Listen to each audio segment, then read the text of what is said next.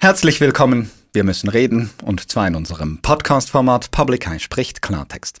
Hier beleuchten wir, wie große Unternehmen im Verborgenen agieren und die Politik dies immer wieder zulässt. In der Schweiz, aber auch im Ausland. Wir müssen reden. Public Eye spricht Klartext. Mein Name ist Nico Meyer und heute geht es um ein Modephänomen, wie es die Welt noch nie gesehen hat – ein Online-Modestore mit täglich tausenden neuen Kleidern, Röcken, Hosen, Pullis, Tops, T-Shirts, alles per Klick bestellt und zu einem Bruchteil der Preise, die man in einem Laden bezahlen würde. All das bietet der chinesische Online-Händler Shein.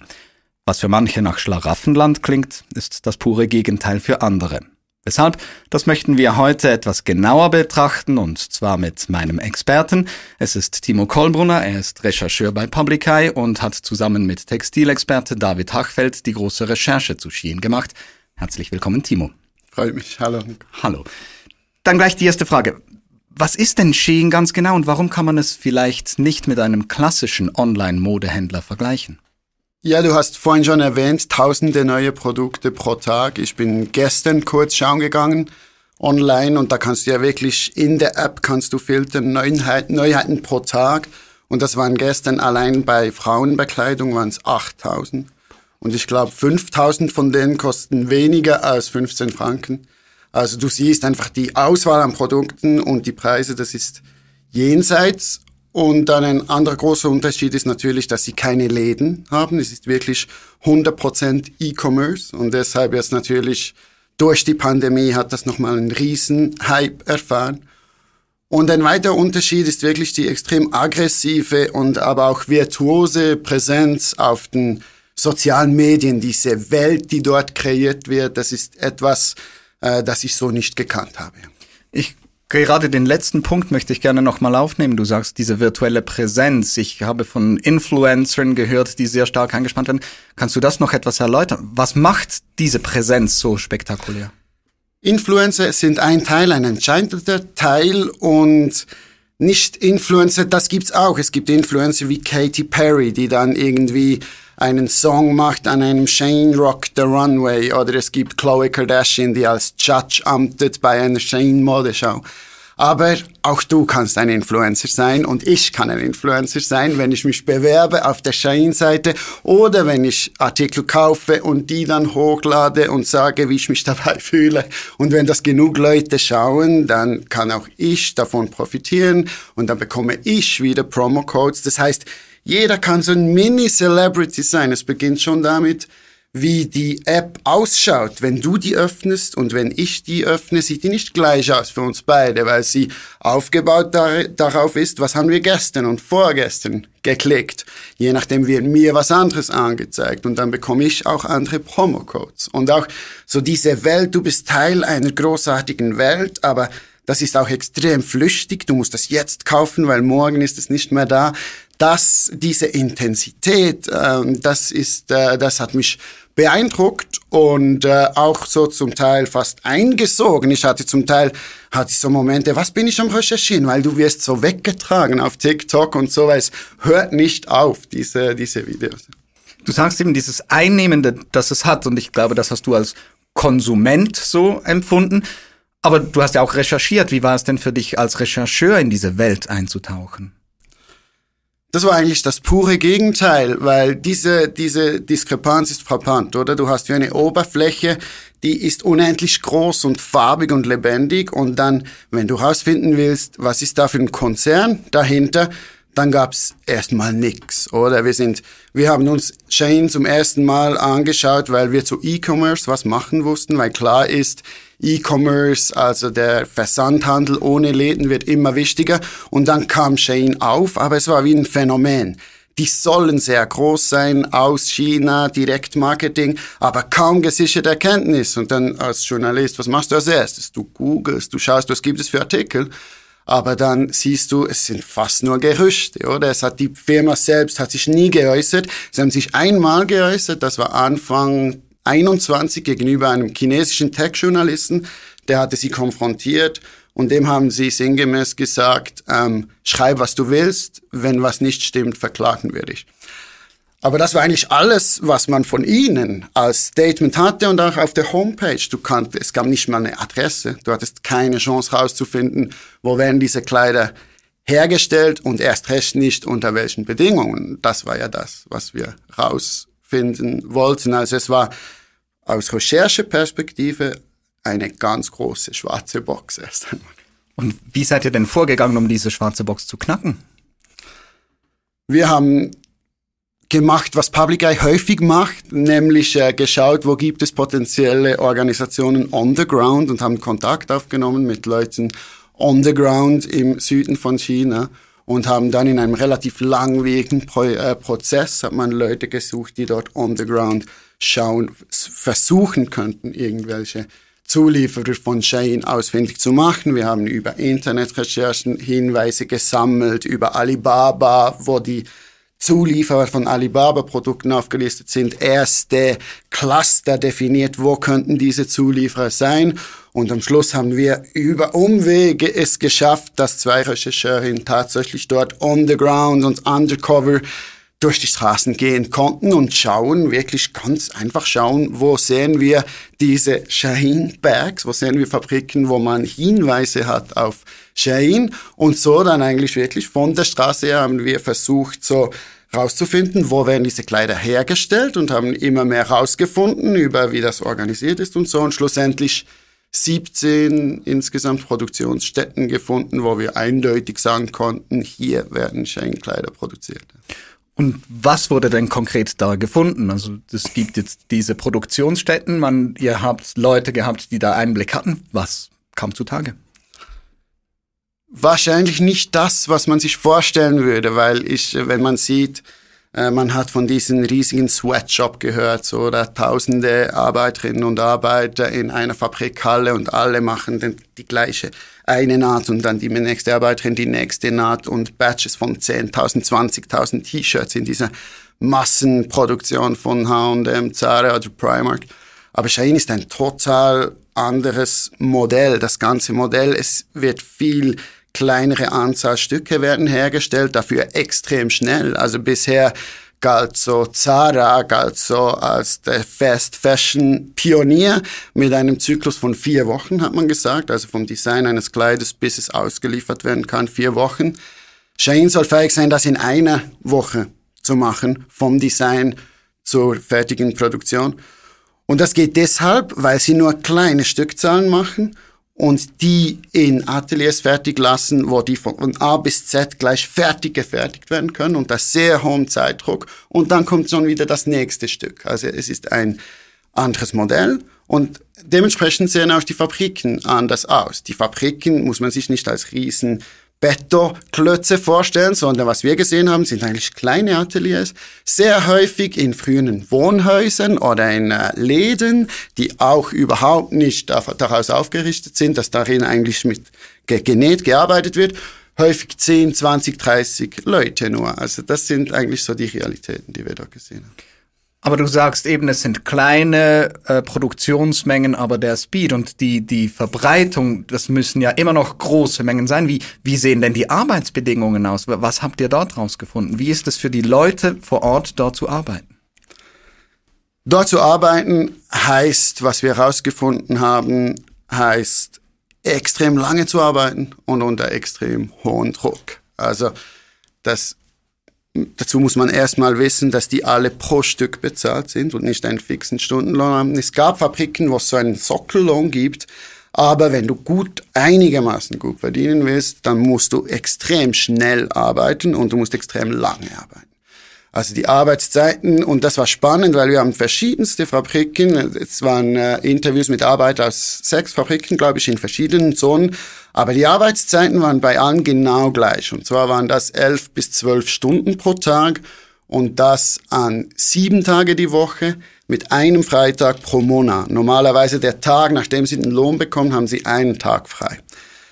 Also die arbeiten nur, die arbeiten und schlafen und das ist es. Und dazu muss man wissen, das sind eigentlich alles Migrant Workers. Das heißt Leute, die kommen aus noch ärmeren Provinzen, Provinzen mit tieferem Lohnniveau, kommen dorthin und ihr einziges Ziel ist, in kurzer Zeit so viel zu verdienen wie irgendwie möglich. Und dafür sind sie bereit, sich auszubeuten und nicht mehr zu leben neben der Arbeit. Und davon, darauf baut das System von Schritt. Aber ich kann mir nicht vorstellen, auch, auch wenn es China ist, auch dort gibt es gewisse Arbeitsrechte. Wie, wie wird das nicht kontrolliert? Wie kann Shein so etwas durchdrücken?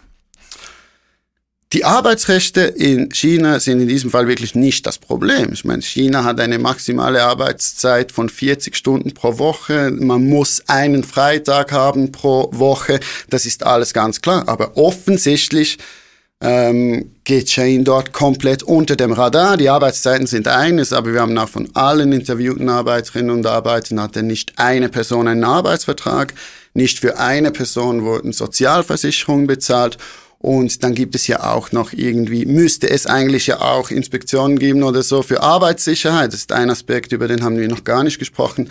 Aber diese Fabriken, weil es eigentlich nicht Fabriken sind, oder? Das ist, wir haben das dann gesehen, als die Recherche losgegangen ist auf diesen heimlich aufgenommenen Mobile Phone Bildern, oder? Zum Teil ist das wirklich haarströmend, dass du Gänge, da kommst du nicht raus, wenn's brennt, oder? Und wir kennen die Geschichte in der Textilindustrie mit diesen Bränden, mit diesen Katastrophen. Und da gibt's hoffentlich vielerorts mittlerweile eine Sensibilisierung. Aber was wir dort gesehen haben, da gibt's offensichtlich keinerlei Kontrollen. Oder auch Shane selbst behauptet, sie würden Audits durchführen bei ihren Zuliefern. Aber das kann dort nicht geschehen sein, weil du hast Sachen, eben die Gänge, habe ich gesagt, zum Teil hast du vergitterte Fenster.